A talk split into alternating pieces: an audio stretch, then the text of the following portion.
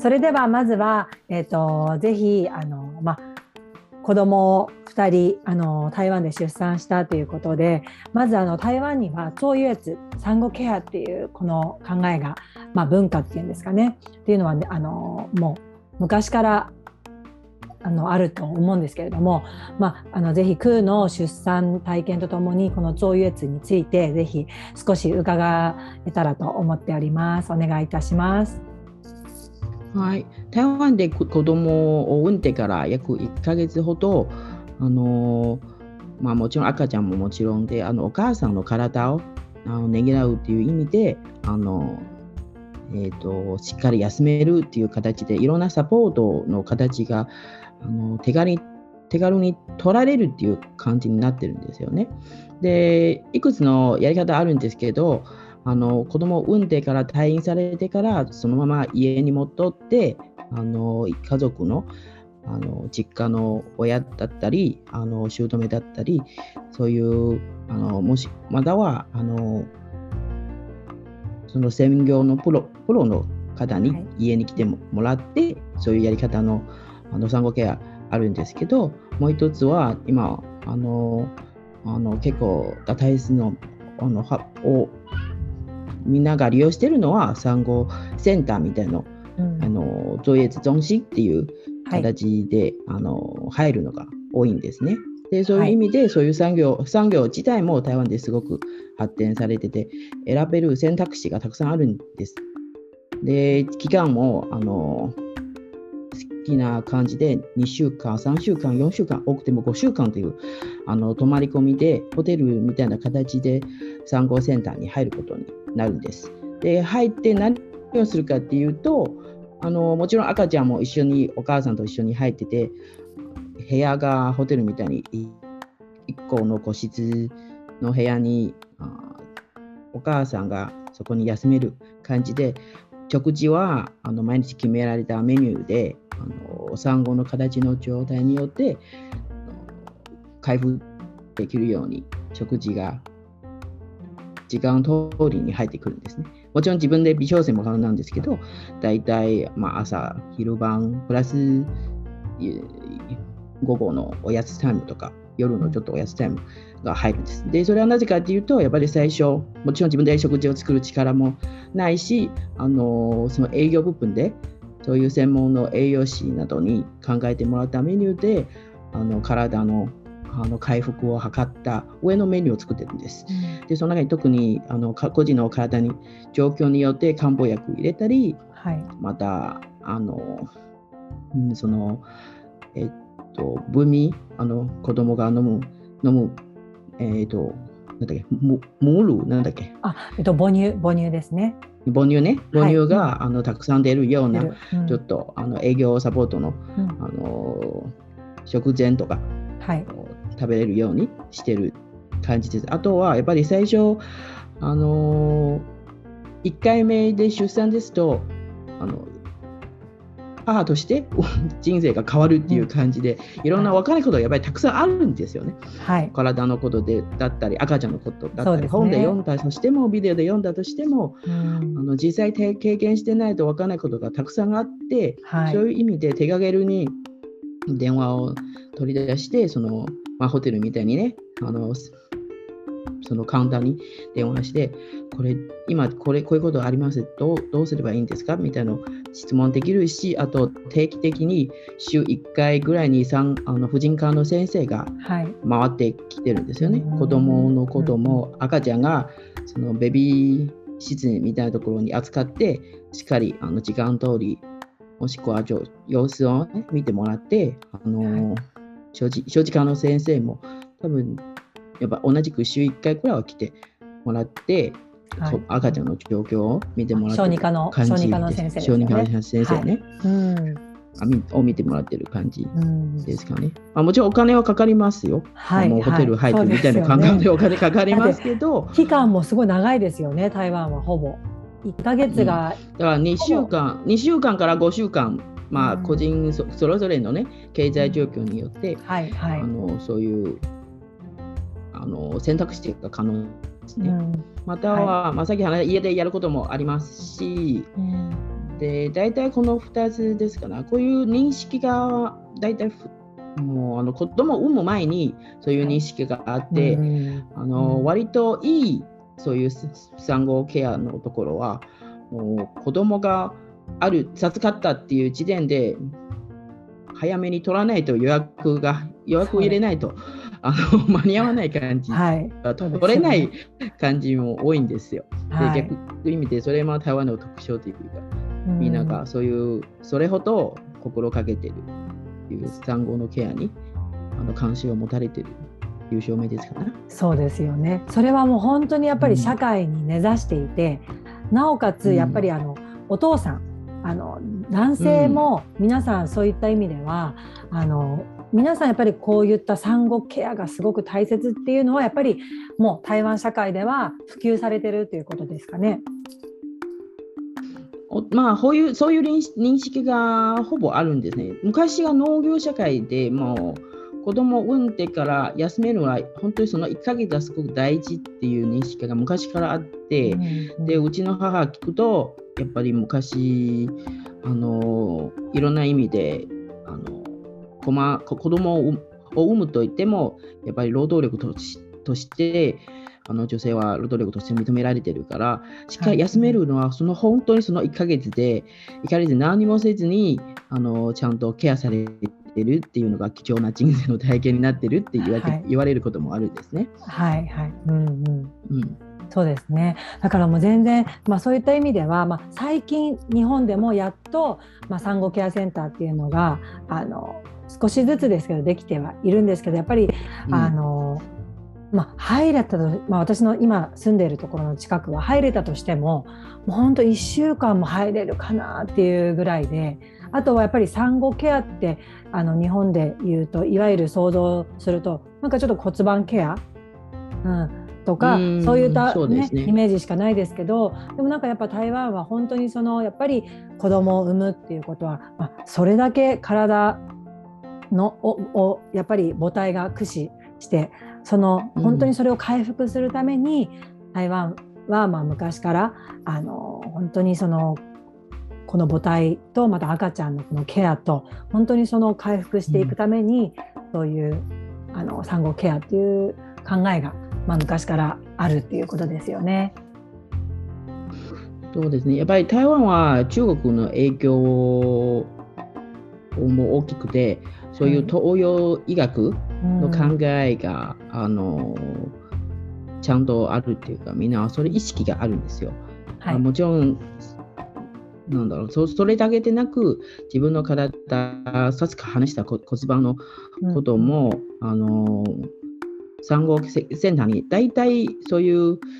えー、選択肢としてスパーみたいな形で週1回か週何回か自由に取られるようにはい、あのスケジュール組んでるんですよ。だから入入った途端でスケジュールもらうんですよその4週間。これから入住されその泊まりになります。4週間になります、なこの何週間？何週間？じゃあスパみたいなそういうあの骨盤系がいつ頃にされた方がいいんですか？というあのそういうスケジュールの組み、組みシステムがね最初からがあって、まあ、もちろん変化も可能ですけど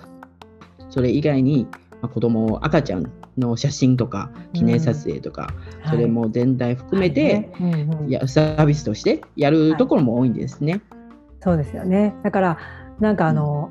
うん、ヨガもねもちろんあの産んだ直後はすぐはなか、ね、ないけれども例えば産んで1週間後とか 2, あ2週間後ぐらいかな、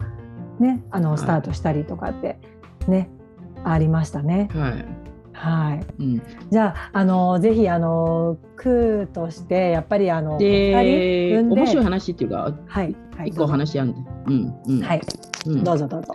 あの子供のおへそってあのちゃんとケアしないといけないじゃないですか。そうですね。で、うんうん、生まれ赤ちゃんが生まれてからおへそのケア、はい、でそういう産後線が入ってる実は私触ったことないんですよ。でちゃんとそのベビー室の看護師さんなりあのベビーシッターっていうか、保母さん資格を持ってる人たちが見てくださって、あの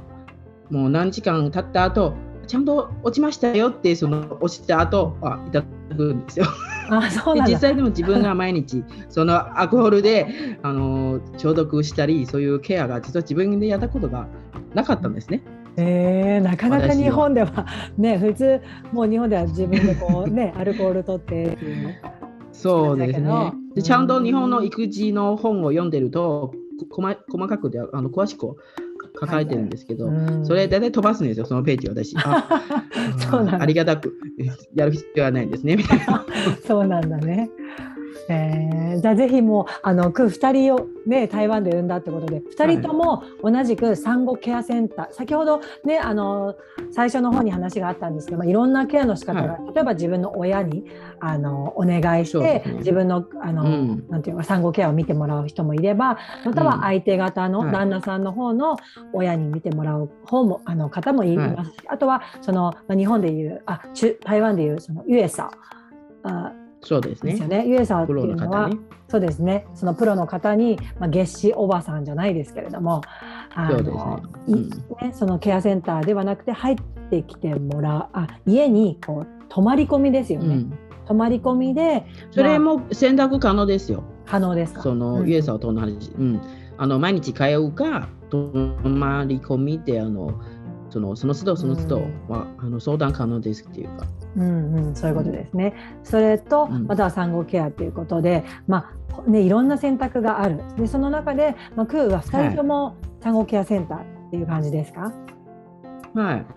はい、私は2人ともうん産後ケアセンターでね、まあ理由はやっぱり親にそこまで負担をかけたくない。うんであのこんなちっちゃい赤ちゃんを世話するのはある意味とステストレスもたまるんですよ。親とは言っても、自分の親とは言っても、やっぱりちっちゃい子供だし、長い間触れてないっていうこともあって、うん。なんか夜中起きるもんね子供を抱っこするだけで。そう夜中も起きるし、なんかももまだ食事を用意しないといけないとさらにプレッシャーっていうか、さらにストレスになる。でうちの友達が言ってたのは一回こ子供の一人目が親にそういう増越やってもらったんですけど、やっぱりその親が苦労している姿を見てると2人目は必ずそういう産後セーターに入りたいっていう要望で2人目は入ったんですよ。はい、だからそういうメリットはもちろんそれはそれでありますし、うん。まあ、家族ですしそのうん。いろんな意味でそこまであのかしこまいっていうそういうあのちょっと距離を置かないといけないっていう感覚はないんですけれども、うん。でもそういう意味では半分にそういう意味で半分にやっぱりプレッシャーをかけちゃうんですよね親に。そうね。いう世話してくれる人にね。うんうん。個人も遠慮しちゃうあここまでさせてはいいのかっていういろいろあるんですけど、ですね。で私はもう産後センターにも別々でちゃんと赤ちゃんが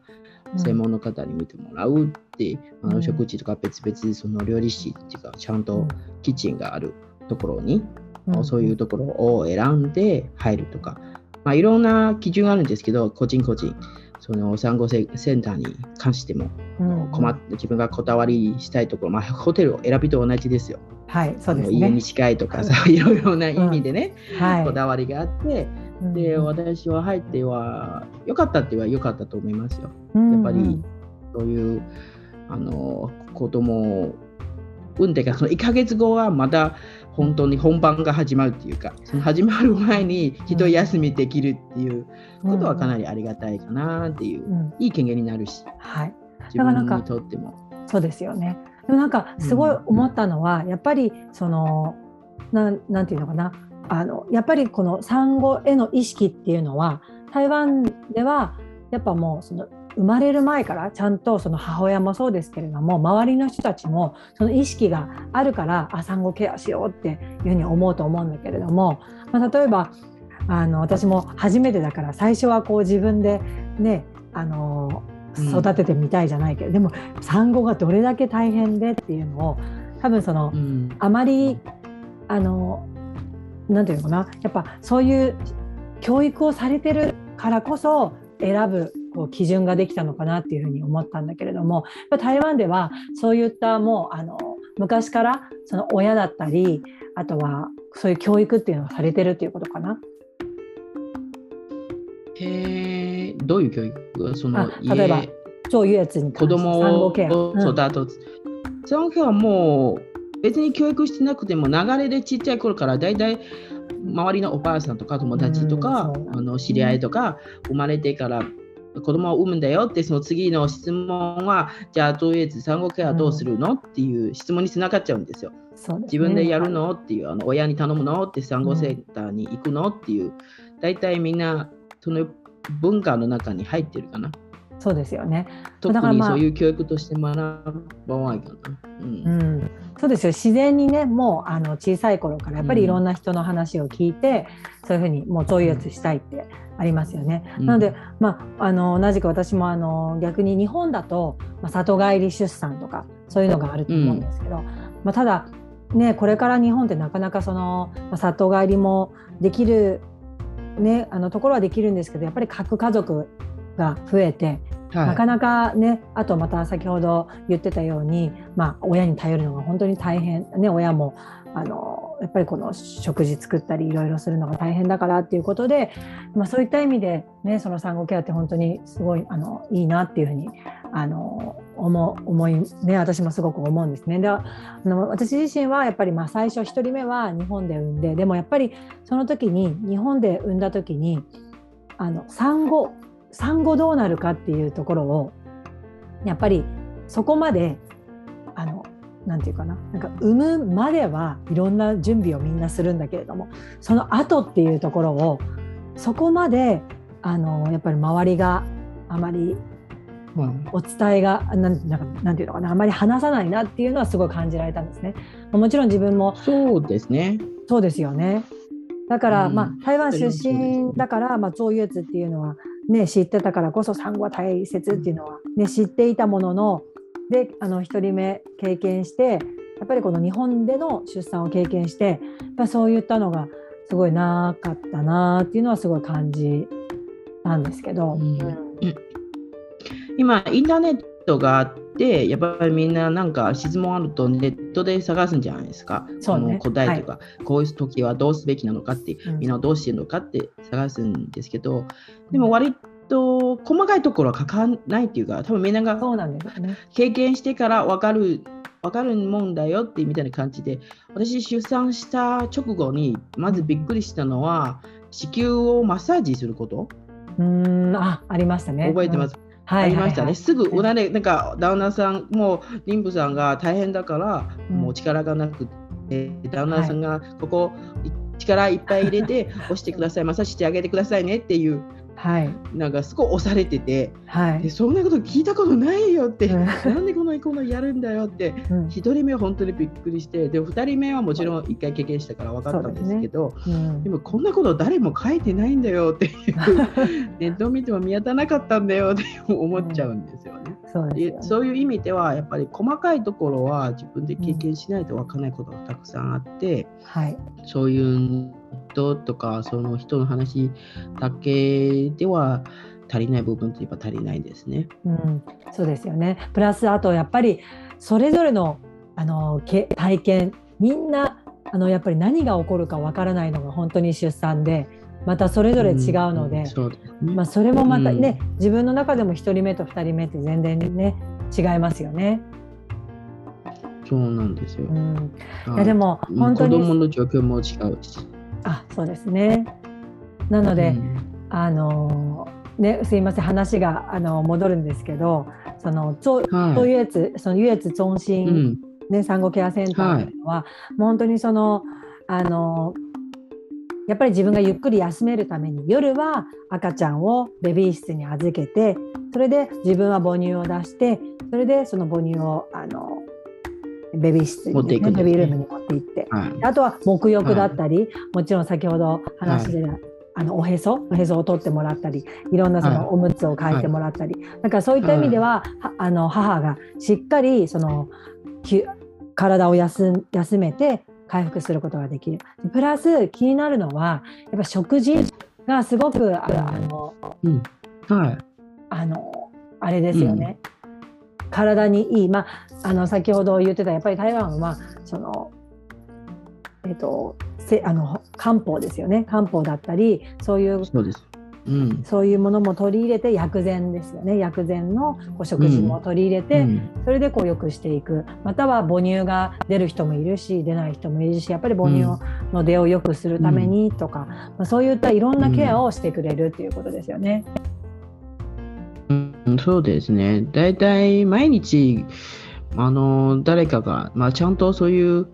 産後センターですと、あの、お母さんの体を、あの、確認するというか、あの、毎日チェックする方がいて、うんうん。毎日、まあ、大体この時間が空きますよって大丈夫ですか？最初確認して、であの各部屋にね回ってきてあの今日の調子はどうですか？ってなんか食事に問題ないですか？とかあとあの母乳のの出る母乳の出る感じはいかがですかっていううんうん。あのケアはしますね。それに骨盤の話でみんな多分日本のみんなが気になるって言ったら台湾もちゃんとその毎日来る際にうん。じゃあ、ま、そのポス骨盤の巻き、ちょっとはい。長いベルトみたいな巻きをじゃあ巻き返しますか？って、巻きますか？っていううん。ところもしてくれますし、うん。あとは子宮が上がってるかですよね。子宮が上そうがってるですねか。どうかと位置位置が合ってるのか、うん結構細かくチェックされてるんですからね。そうですよね。私はすごいあの感動したのがやっぱりまあで子供を産むとやっぱりその傷口がねあの遠因とかはい、やっぱり傷口があの最初、あのちゃんと戻るまでは結構痛かったりもするじゃないですか。で私はい。そのはい。1人目はもちろん日本、あ1人目日本で台あの2人目は台湾で産んだんですけれどもそのそのパオパンっていうのが台湾にはああってあ、はい、それ日本にははそういった、あのことを言われなかったので私パオパンにすごいびっくりパオパンっていうのは桶にそのお湯を張って、その栄養を早く回復させるためにっていうことで、はい。1日、まあ、4回ですよね、あのはい。その桶にお尻ってい。うか栄養をはい。浸かるっていう。それはい。にすごい私は感動して、なぜなら1回目台湾うん。日本で産んだ時は、うん。もう栄養が痛くて痛くてもう歩けないほど、うん。それが苦しくて2人目ちょっと産むのは、えーもうはい本当にそれが嫌で産みたくないなっていう感じだったんですけど、うん。台湾ではうん。それをするとやっぱ回復が早くてい一切痛くなかったんですよ、はっきり言うと一切痛くない、はい。はいどなんかそれについては、ね。あのどうですか？クーは何？1人目2人目どっちも？どうどういう私多分そそれほどしてなかったんかな。あそうなんです私瓶でね瓶で毎回瓶でそのお湯っていうか温かいお湯今何言うちょっと温かい水をねぬるまでねはい。あの瓶をプシュプシュみたいなあうん。の、そういうやり方できれいにする感じ。で、はい。でもあの産後センターがいいっていうのはやっぱり産後いろんな結構そのケアの道具、うんううんん、なんだっけえっ、とナプキンとかね、、はいい。はろんなものを用意してくれてるじゃないですか。い、そうですね。最初、うんうん。なんかやっぱり産む前には産むだけの精一杯だったから、その産むうん。後が、あこれも準備しないと、これも準備しないといけない、そういうリストの中に結構しなくていい、しなくていい、しなくていいって産後センターがやってくれるからっていうところではストレス改善かな。うんあと、うん、そういうストレス改善から体も楽にありやすいっていう。そこまで気にしなくていいっていう、やっぱ自分の体をもっと意識しよう。うん。っていう意味ではいい良かったかなと思います。そうですよね。今言ってたそのプッシュ式の,、あのちょっとこうボトルにお湯を入れて、そうですね。でそのまさにちょっとトイレ、あのーするときに、した後にまだね、はい。おろおろってねまだはたくさんあって、はい。であの一人目、はい。日本だったので実はそういうこういうあのちょっとあのなんていうのかなあの濡れたウェットティッシュみたいな感じですね、この綺麗な。はそういう、はいなんていうのかななんとか麺。そうそうそう、うん。すごいあのい。うん。あのそう麺麺みたいなの。でそれがもちろん消毒されてるもので、それでこううん拭くっていう感じなんですけど、でもうん。台湾は実はそのお湯でまず洗ってそれでこう、あのティッシュでこう拭くなんかねお手洗いの時はって。だからそれがすごく、うん。あの私にとってはすごい良かったというかやっぱ一人目その日本でこの逆にその麺で、うんあの、うん濡れたそのウェットティッシュでこうちょっと拭くっていうのも、うんやっぱり傷がまだあの治ってない時に。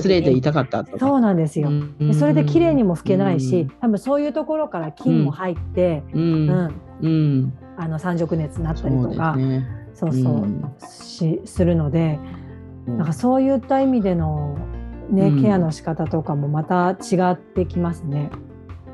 そういう話で思い出したんだけど、はい、1人目か2人目か忘れたんだけど、私、産後センターが2つが違う近かったんですよ。なぜかっていうと、ひとひ1人目の産後センターが、うん。あの自分と旦那2人しかお泊まりできないところで、で2人目になると、やっぱり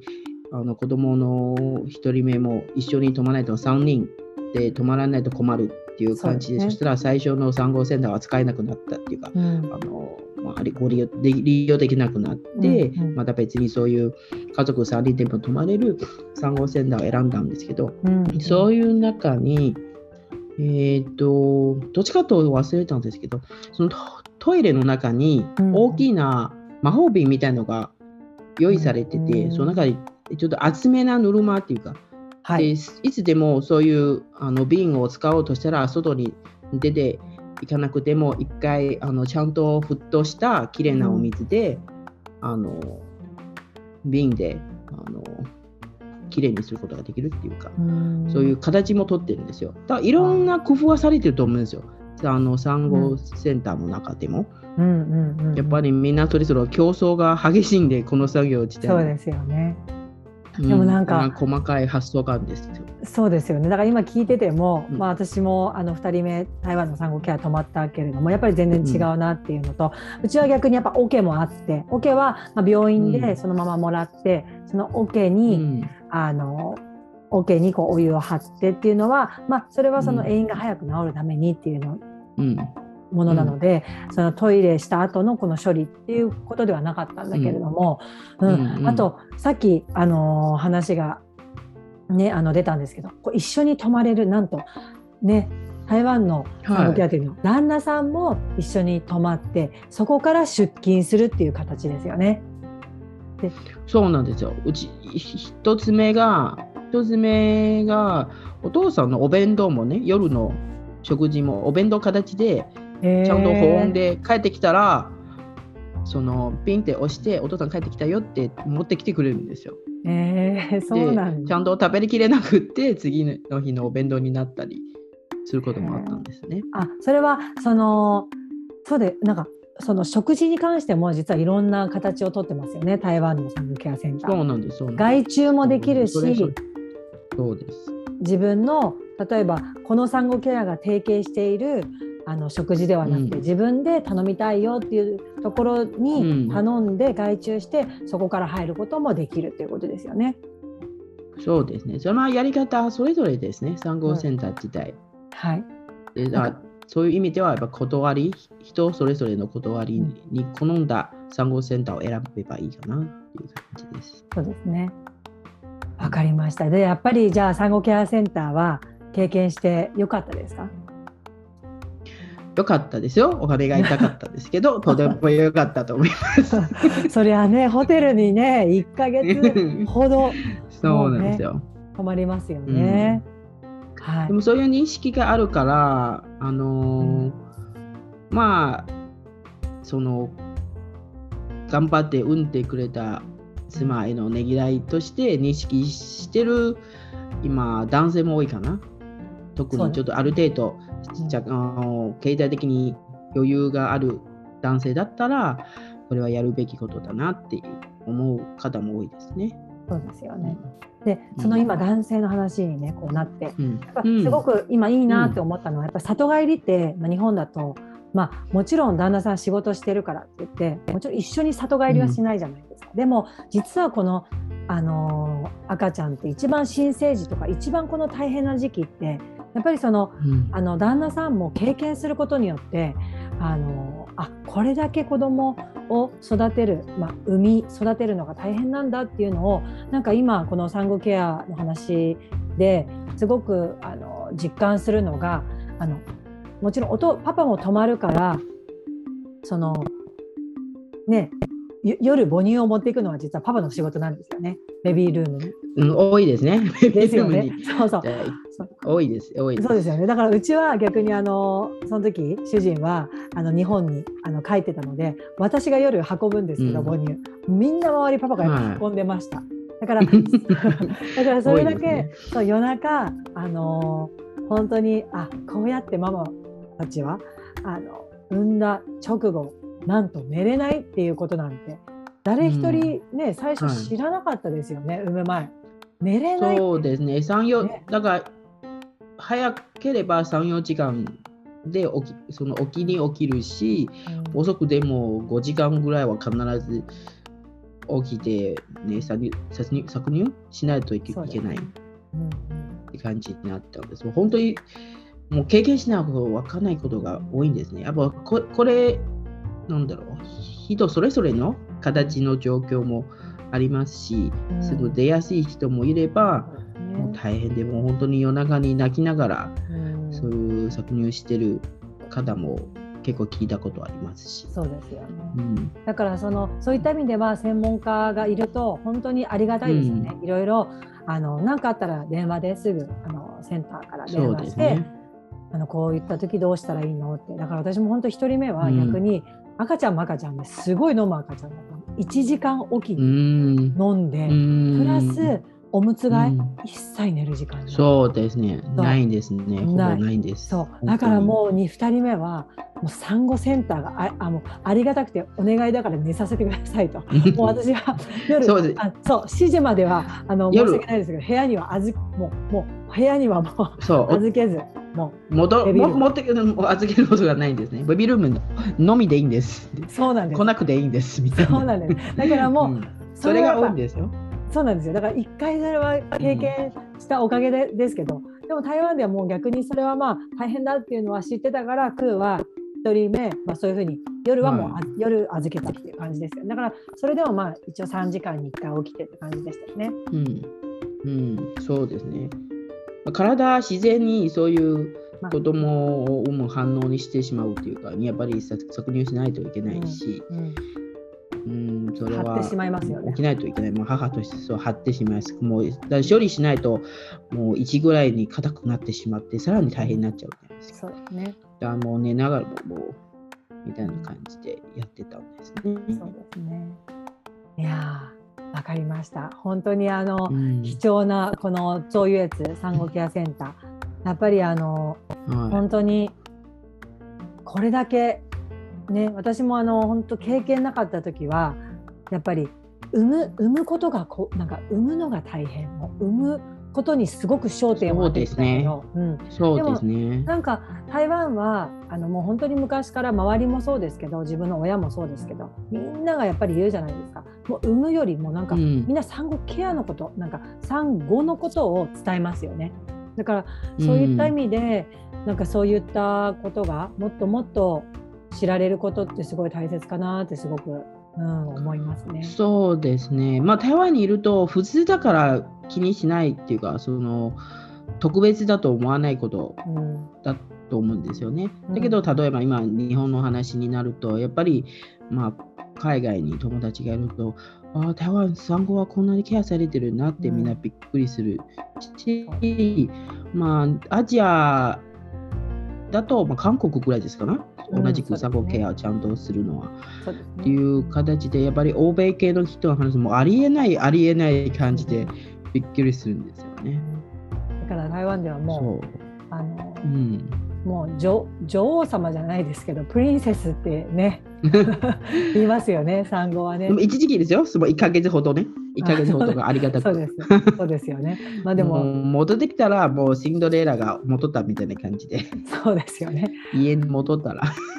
そうですよね。はい。でもまあそれだけやっぱりまあ母体とまたあの